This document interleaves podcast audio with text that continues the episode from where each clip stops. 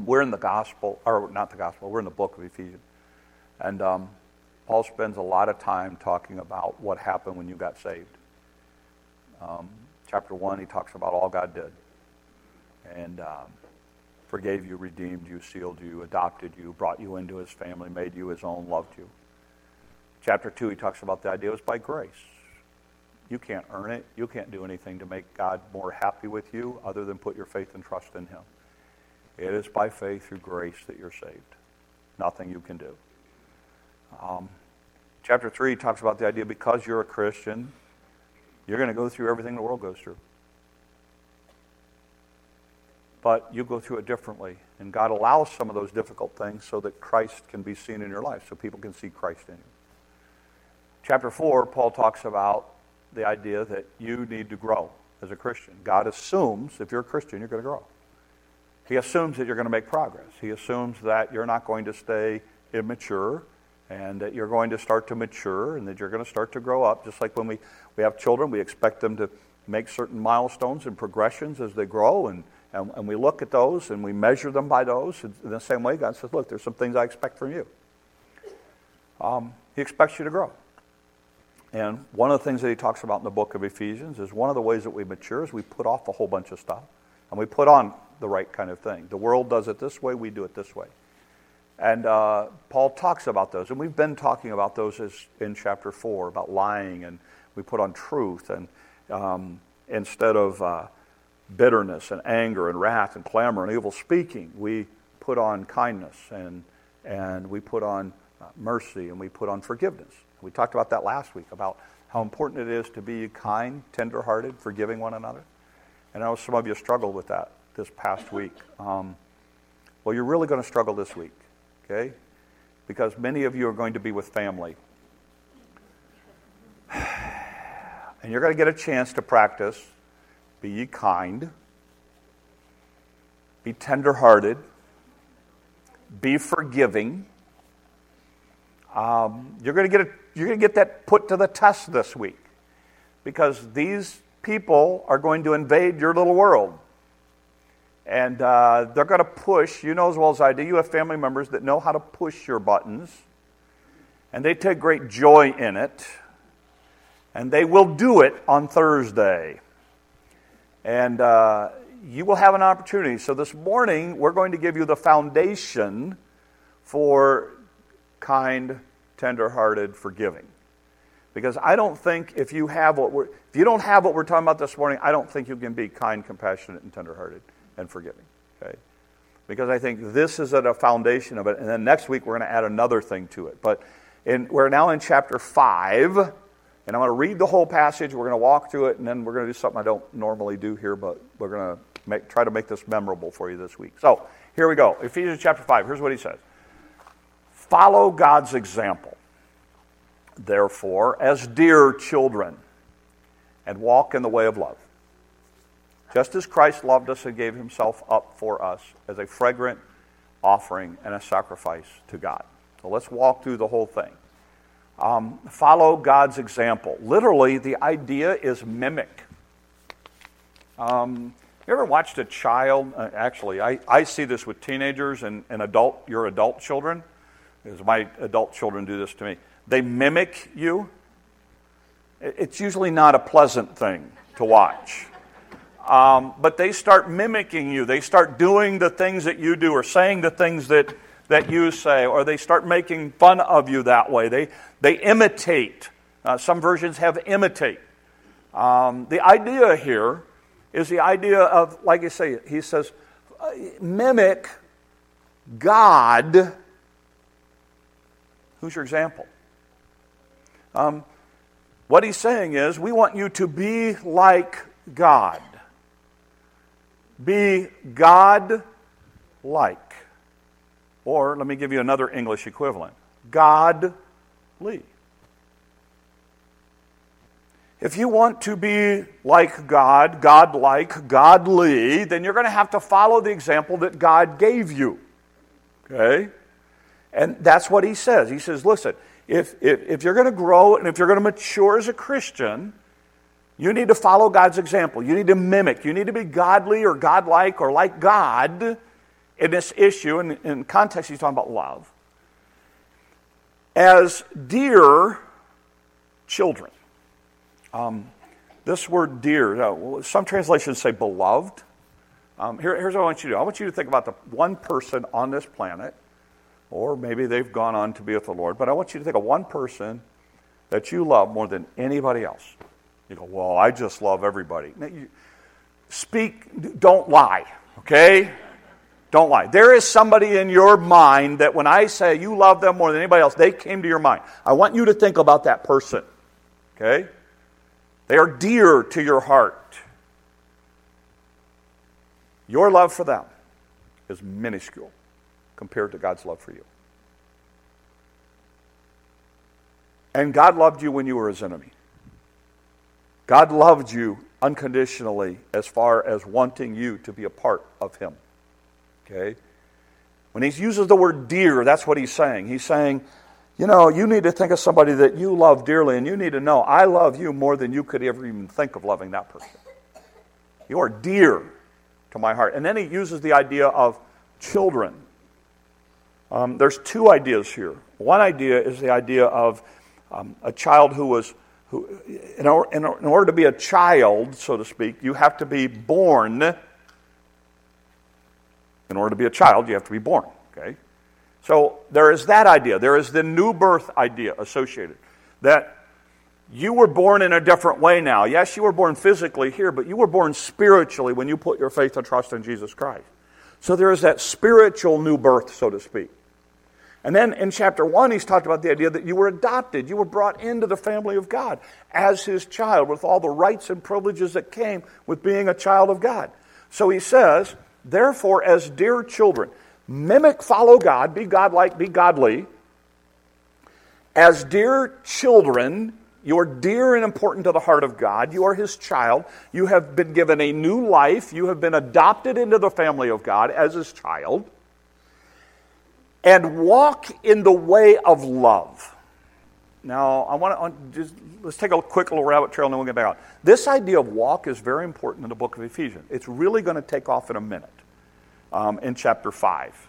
But up until now, this is actually the, the, the, fifth time walking has mentioned in the book of Ephesians. Okay? Uh, it's actually going to be mentioned seven times total, but um, this, is the, this is the fifth time that it's mentioned. He has talked about in chapter 2, he, he talks about this idea of you walk, um, I'm going to get all these right. You used to walk in sin okay, in chapter, beginning of chapter 2. Later in chapter 2, he says the idea that you now walk according to good deeds. So you used to walk in sin, now you walk according to good deeds. Um, when you get to chapter 4, he talks about walk worthy of your calling. In other words, you, we've talked about this, you're, but you need to grow up, you need to mature. And then he talked about, we talked about this a couple weeks ago, not to walk as the Gentiles walk.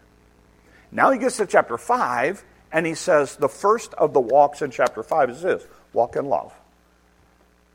Then he's going to tell us a little bit later to walk as children of light. We'll talk about that. And then he's going to tell us near the end of chapter 5 to walk circumspectly or carefully. Um, but how we walk, how we mature, how we grow as a Christian is important. And notice um, what he says walk in the way of love. It's a journey, it's a path. It's a way that you have to learn to walk as a mature Christian as you grow up. This is not something that is natural. Because love is not about me. And we were, as a Gentile, selfish. It was all about us. Now it's about something bigger than us. And so it is going to, so, so you don't, this is not something you naturally, easily do. This is something that over the course of time you're going to have to learn how to do. And we're going to get really particular here as, as we continue to address it. But notice what he says. He, t- he gives you an example. He said, okay, you want to know how to walk in love? Here's how you do it. Just as Christ loved us and gave himself up for us. He gives you the model. He says, All right, you want to know how to do it? He said, You do it like Christ did it. Um, let's talk about what Christ does, did. it was costly. Your salvation is free, but it came at a great price. God left heaven, came to the earth, that's a Christmas story, with one intention to go to the cross. That's the Easter story. It was at great cost. You and I, we love life. We grab life with everything we can. If our, if our health starts to go south, we'll do just about anything to try to get more life. But when Jesus was born, he was born for he was he was not born to live, he was born to die. He was born to give his life, to go to the cross. That was the whole purpose of it. It was at a great cost. If you're going to love somebody, it's going to cost you. Um, it came at, at, a, at, a great, at, at a great cost to him. It was incredibly focused. His love from day one, it had one purpose the cross. One purpose was to go to the cross. In fact, he prays, one of the greatest prayers in, in, in the New Testament is Jesus praying. He says, Look, if there's a plan B, I want it. But if plan A is the only way, then let's go do this thing. But if plan B, if it's possible, let this cup pass for me. But if not, then let's, let's I'm, I'm willing. I, I, I am focused. I, I want the relationship between people and you restored, and I want sin out of the way. And in order to do that, I'll go to the cross and pay for their sin. It, I, he was incredibly focused on it. But not only that, not only was he focused, and not only did it come at a great cost, but there was an active element involved in the cross, and in, in, in the cross and the life of Christ. It wasn't just talk. Um, don't tell your, I mean, tell your spouse you love them, but show them. Tell your kids you love them, but show them. Love has an action element involved in it. God so loved the world that he gave. There was an action involved with it. So if we're going to love like Christ loved, it's going to cost us something. It's going to have to be focused. And the reality of it is, the reality of it is, not only is it, is it, is it got to be focused, but I've got to do something. I have to actively engage in it. Um, and notice what he says as a fragrant offering and a sacrifice to God. That's that idea of cost. So, um, two takeaways um, as, we, as we go today. Here's the first thing you have to learn to love like Christ loved. Now, let's make sure we're really, really clear on this because the world really messes this up for us. The world says that love is, is non judgmental. So if you, try to, if you try to say something about someone, they'll say, Oh, you don't love me, you're judging me. Have you heard that? Heard people say that? That's Gentile thinking. You go, no, no, no. They, they keep quoting that verse that they know. They don't know any other verse, but they know the verse that says, Judge not, lest you be judged. Look at your Bible. The Bible doesn't say don't judge. The Bible says be careful how you judge. Because whatever judgment you hold somebody else to is the same judgment God will hold you to. So the idea is not don't judge. The idea is be very, very careful how you judge. You better be judging the same standard that God has when God judges. Okay? That's what we're talking about. We're talking about it is foolish to not make a judgment call. Let me use a better word. It is foolish to not be discerning. Everybody's like, well, you know, no, no, no, everything's okay. No, everything is not okay. You, you, we live in a world where they want to say, well, truth is, you know, truth is relative, and what's true for you may not be true for me. No, there are absolute truths. Here's an absolute truth.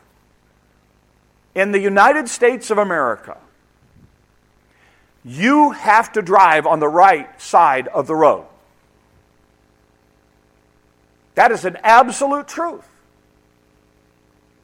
Now, if you want to look at me and go, well, there's no absolutes, okay, then you drive on the left side of the road. You see how long it takes before you have hurt somebody or you've hurt yourself. Or you get a police officer pull you over, which is what I hope for. Why? Because there are certain things. We live in a world all the time of, you know, do I have to absolutely pay my bill? Yes, or I go to jail. Or they come and take it away, whatever it is I bought. Yeah, we have all kinds of things, you know, absolutes. If you jump off of a, of a, of a building, there's an absolute truth that you're going down unless you have a parachute or unless you have something to slow you down. You are going to hit the ground. Why? There, there are absolutes. We're, we're lived in this world. It's like, you know, how dare you, how dare you judge me, or how dare you say that what, I, what I'm doing is wrong? Well, you know what? If God says what you're doing is wrong, then what you're doing is wrong. And for me to look at you and say, oh, you know what? That's okay, is not right. It Proverbs says it this way the kisses of an enemy are deceitful, but faithful are the wounds of a friend. If I'm genuinely your friend and God says this is wrong, then I genuinely need to share with you this is what God says. You go, well, that's being judgmental. No, that's being loving. Because I genuinely care about you and what God says. That, that, that, that we're going to talk about this because this is important to understand. Just because I, I, I make, just because I say this is what God says does not mean that I don't love you. Just because I'm making a judgment call here does not mean I, that, that I can't show you love. And I'm, I'm going to illustrate it here in a second with, with Christ. The second thing is that we have this idea that in order to love you, I have to accept, eh, eh, I have to accept or condone or excuse your behavior. Okay? Where I have to look at, and I have to say, you know, it's like, well, you know, how, how dare you not accept me as I am because you should accept me as I am because I, this is the way I am. Well, let me explain this to you. God says, I will accept you as you are, but I don't ever expect you to stay the way you are. God didn't save me so that I could stay the same. God saved me so that I could change and be the person that He intended for me to be. He assumes this idea that I'm going to grow and mature and change. That Ephesians, that's First John. So the idea of, of, of, of, for instance, for my kids, you know, I mean, I look at my kid. Do I love my kids? Yeah. Do I, I love my kid. Does that mean I condone and accept everything they do? Not in your life. Not in your life. I love my wife. Does that mean I accept and condone everything that she does? No, because she's wrong a lot. You know? I love her, but she can be wrong. You, you, is this making sense here? Okay? Paul says to the people at Ephesus, listen. Yeah, there's a whole other conversation going on over here. Uh, Paul said, yeah, you don't have to be at the table this afternoon. I do, and I know I'm going to get roasted for it. But anyway, all right, here we go.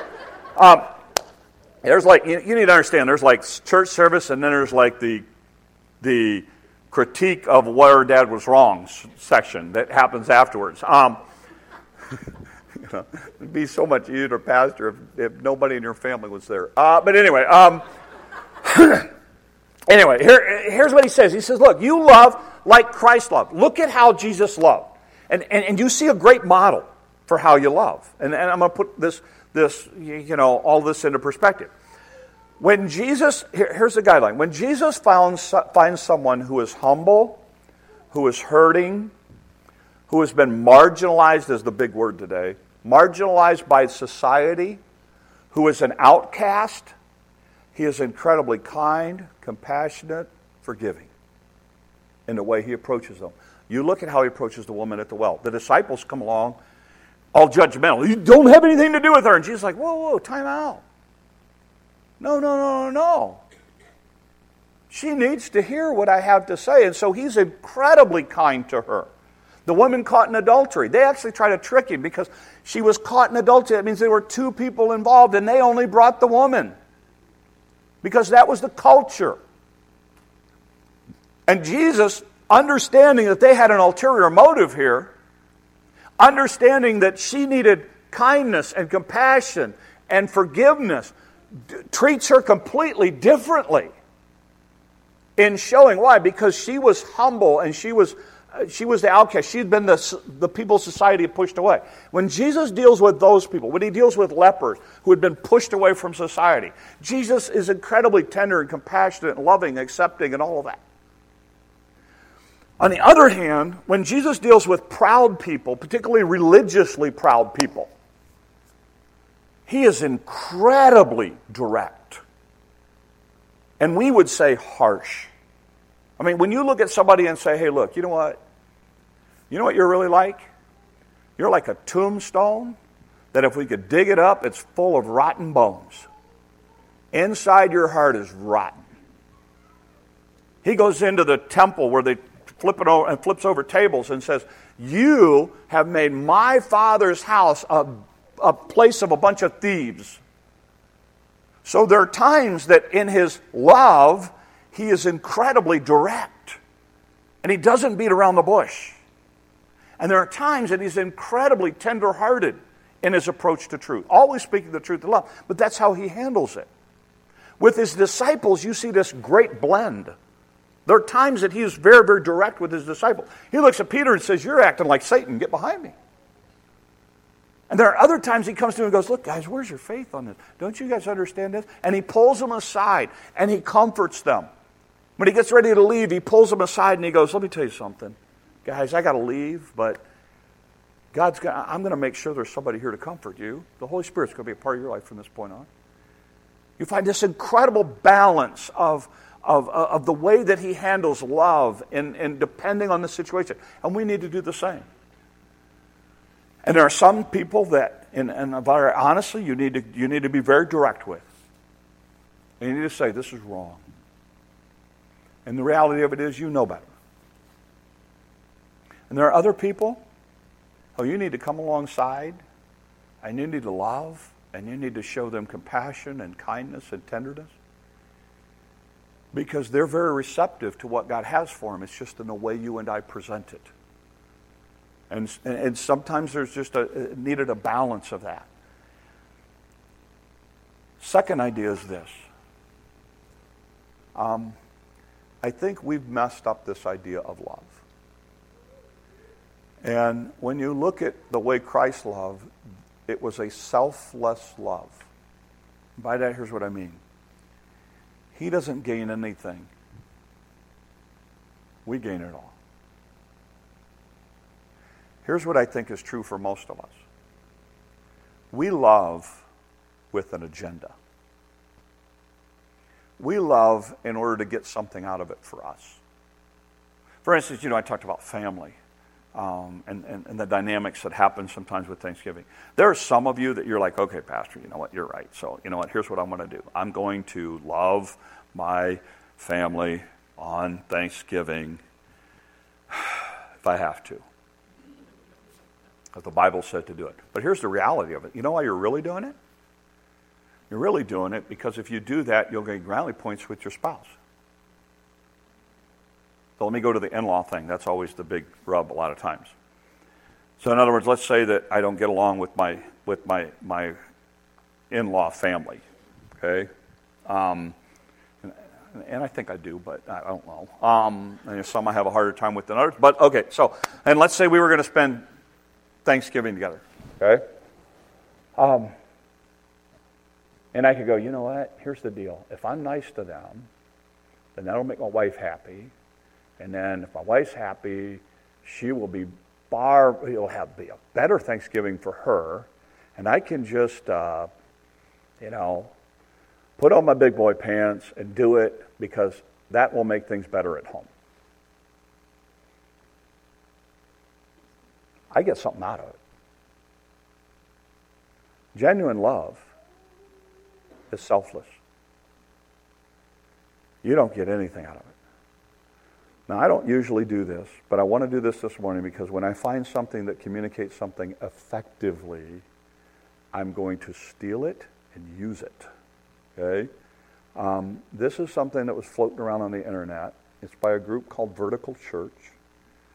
Um, and this pastor did something amazing, which I think illustrates this so well. It's about seven minutes long, so that's why I don't do a lot of this stuff.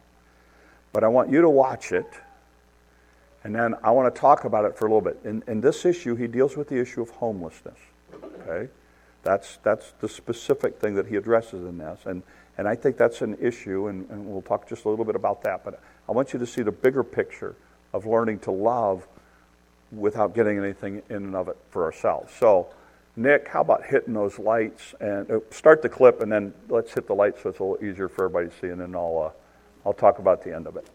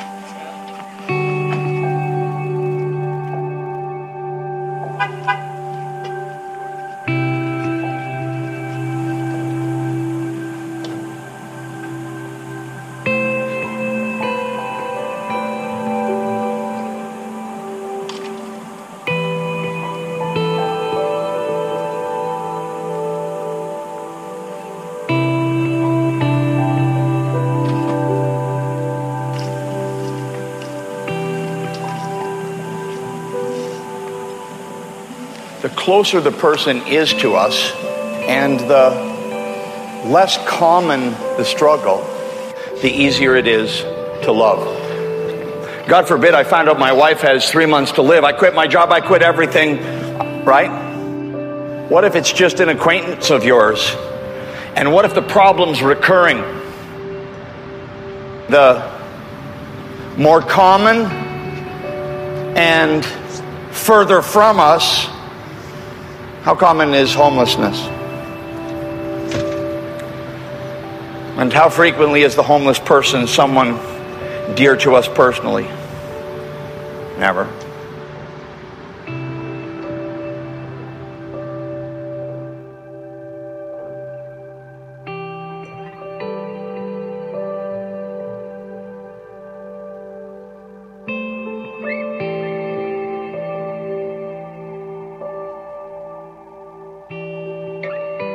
So I took a few moments a couple of weeks ago and camped outside of a couple of our campuses. And I wanted to see how we were doing, you know, when it's hardest to love. Do you know that your Father in heaven is giving the same graces to the person that's hardest for you to love? He's giving it. He's giving. He doesn't play favorites. He's giving the grace to everyone. And if we're going to love like our Father in heaven loves, we don't get to play favorites. And by favorites, I mean so often we love the people where there's some benefit in it for us, right? Okay, okay, okay, fine. I'll call my brother when I get home. I haven't talked to him for two years, but I'll call him. Really, will you? Will you? Because that's going to work out pretty good for you, right? Now everything's going to be good with your brother. Your mom will get off your back, and your sister's not going to think you're a jerk anymore. And, and I mean, this is, but see, that's not what I'm talking about. Yes, do that. But not just that. Where it's not your favorite, where there's nothing in it for you, where it's not an upgrade to your portfolio of awesomeness. So, how did our church do in the video? I'm going to tell you now. Awesome.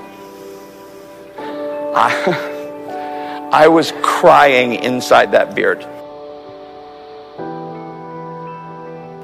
I cannot believe the people in this church. The number of people that prayed with me and brought me food. Just watch and see.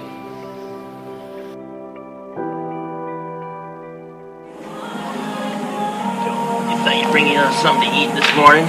Here's a coffee. A coffee keep you warm. Let's just pray for you real quick. Dear Heavenly Father, so thankful, Lord, that you brought this man to your church on your day, Lord. We are so blessed that he is here.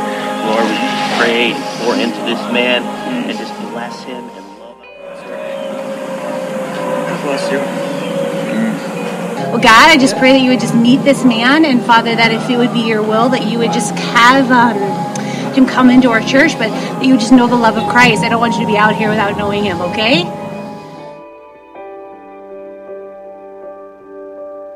You're welcome to come inside. We'd love to have you. You can come in if you want. That's all right. Bye. How you doing tonight? Doing okay? Would you like to come in and have church with us and sit with us for church? Is there like people me pray for you, or is it?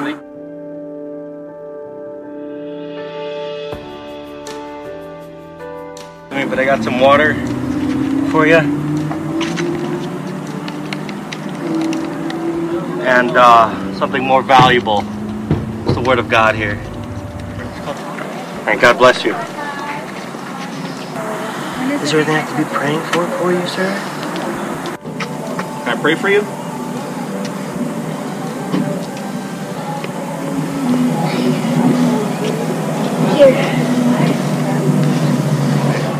Uh, thank you, Father, for this morning. Thank you for this beautiful day, and thank you for my friend here. I just pray that you be with him today. Uh, give him everything he needs. Provide for him. God, you are our provider. You love us, you care for us, and you love this man right here.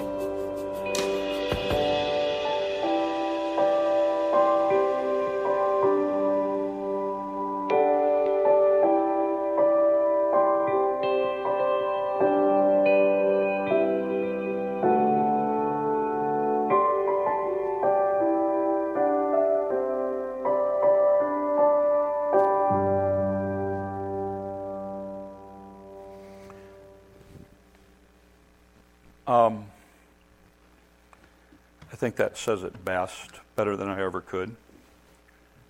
Um, one of the things that's important to us is that we are a church that loves. Not for what we get, but because we have the opportunity to give. Um, homelessness is a real issue. We have two organizations in Sioux City that do that the Gospel Mission um, which we as a church support financially.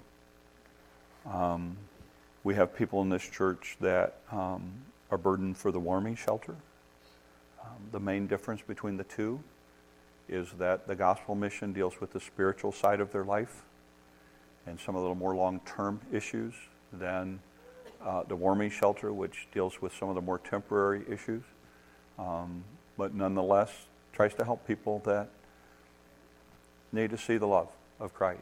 Um, if you are interested in helping, um, we can get you in contact with people. If you want to drop stuff off at the warming shelter, Deb Nelson works right down, right there at the corner. She's more than willing to, to have you give her stuff that she can take. Um, there are needs. There are needs. Um, as a church, one of the things that's very, very important to us is that this is known as a loving place. I love hearing comments from people who visit. And one of the things that I have heard consistently for 28 years is a place where we are loved, where we are accepted, um, and we feel that. And we don't ever want that to change unless we just do more of it. Okay? Um, if you know me or if you've been around me any length of time, you know that um, and I, I, don't know why. I've tried to figure it out. I don't know why. Um, special needs kids, adults have a very special place in my heart. It, it's never touched my family um, or the relative or anything but there's just something about special needs people that it just there's just something. And as I've tried to think about it over the years, here's here's some of, here's one of the, here's one of my observations. They are incredibly accepting and loving. They don't have the filters that most people have. And they have this view and outlook on life of um, optimism or love and acceptance. And the more I get to be around special needs kids and their families and stuff like that, the more I kind of step away and wonder we're really the ones that are disadvantaged. Because we could use a whole lot more of their outlook on life. Instead of learning all those filters that we put up to keep people away, to really drop the guard and do the thing that impressed me on this video, the thing that I that touched my heart more than anything else. And this is I, I'm looking at big picture, not little picture. Do you know what those parents were teaching those children as they would walk up with their kids or they would hand their kids money? That goes so much farther than those parents have any imagination of. I think the observation that I hear is that as a church, we tend to be very loving. And I want to make sure we continue that. I don't think you can be kind, tenderhearted, and forgiving if you don't have a foundation of love. And I understand that some of you were brought up in homes in which this is all foreign. You were not shown love. You were not shown compassion or kindness. And so for you, you it, it is a big journey because you really are having to start from scratch. Now, for some of you, you were brought up in homes with love and people who encouraged you and helped you and guided you and protect you, and you have a great responsibility to continue that kind of heritage. But all of us have an obligation, if we're going to grow like God intends us to grow, to learn to walk our journey in life being a people who love. And at times it might mean that I have to confront, at times it might mean that I have to accept. But for those who are marginalized or pushed off to the side, I think it's a great test of our love when we reach out to them. I want to challenge you to find a way to love this week. Um, be creative. Um, we've talked about this as a family. We did this a couple of years ago, and we're going to do it again this year. We're doing it again this year. Um, um, we actually have already talked about it a little bit.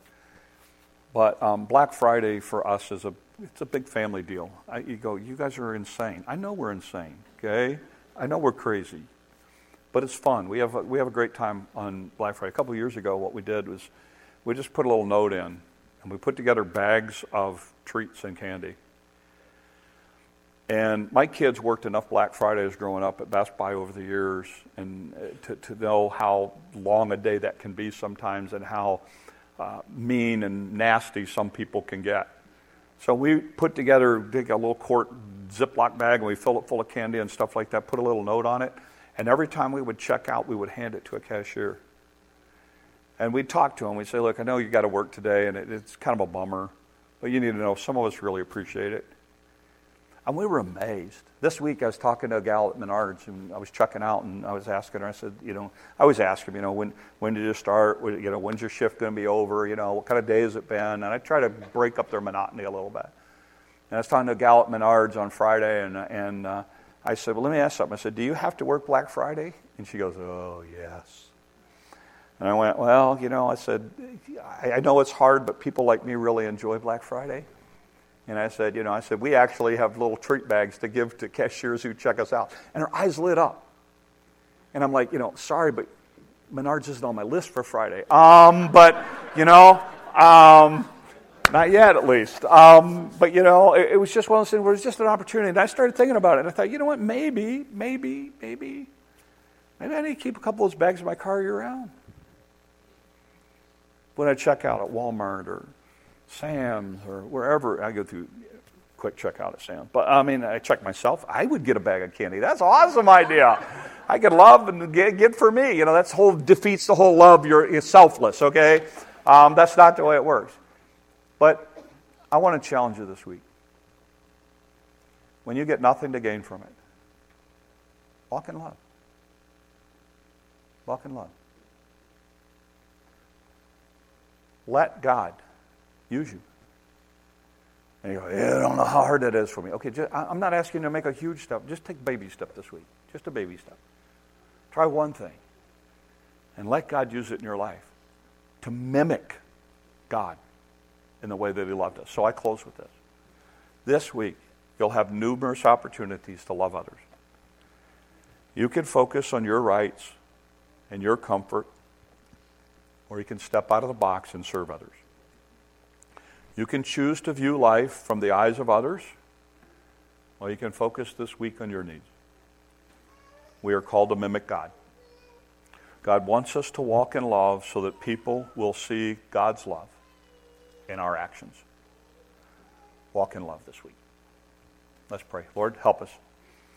God, it's easy this week, it's easy every week to make it about us. Lord, so often we've got so many things on our checklist. Lord, we run through the day without even acknowledging or realizing all of the people around us that we have the opportunity to love. So this week, Lord, use us. Lord, may we continue to love as you have loved us so that a world can see you in us. These things we ask in your name. Amen.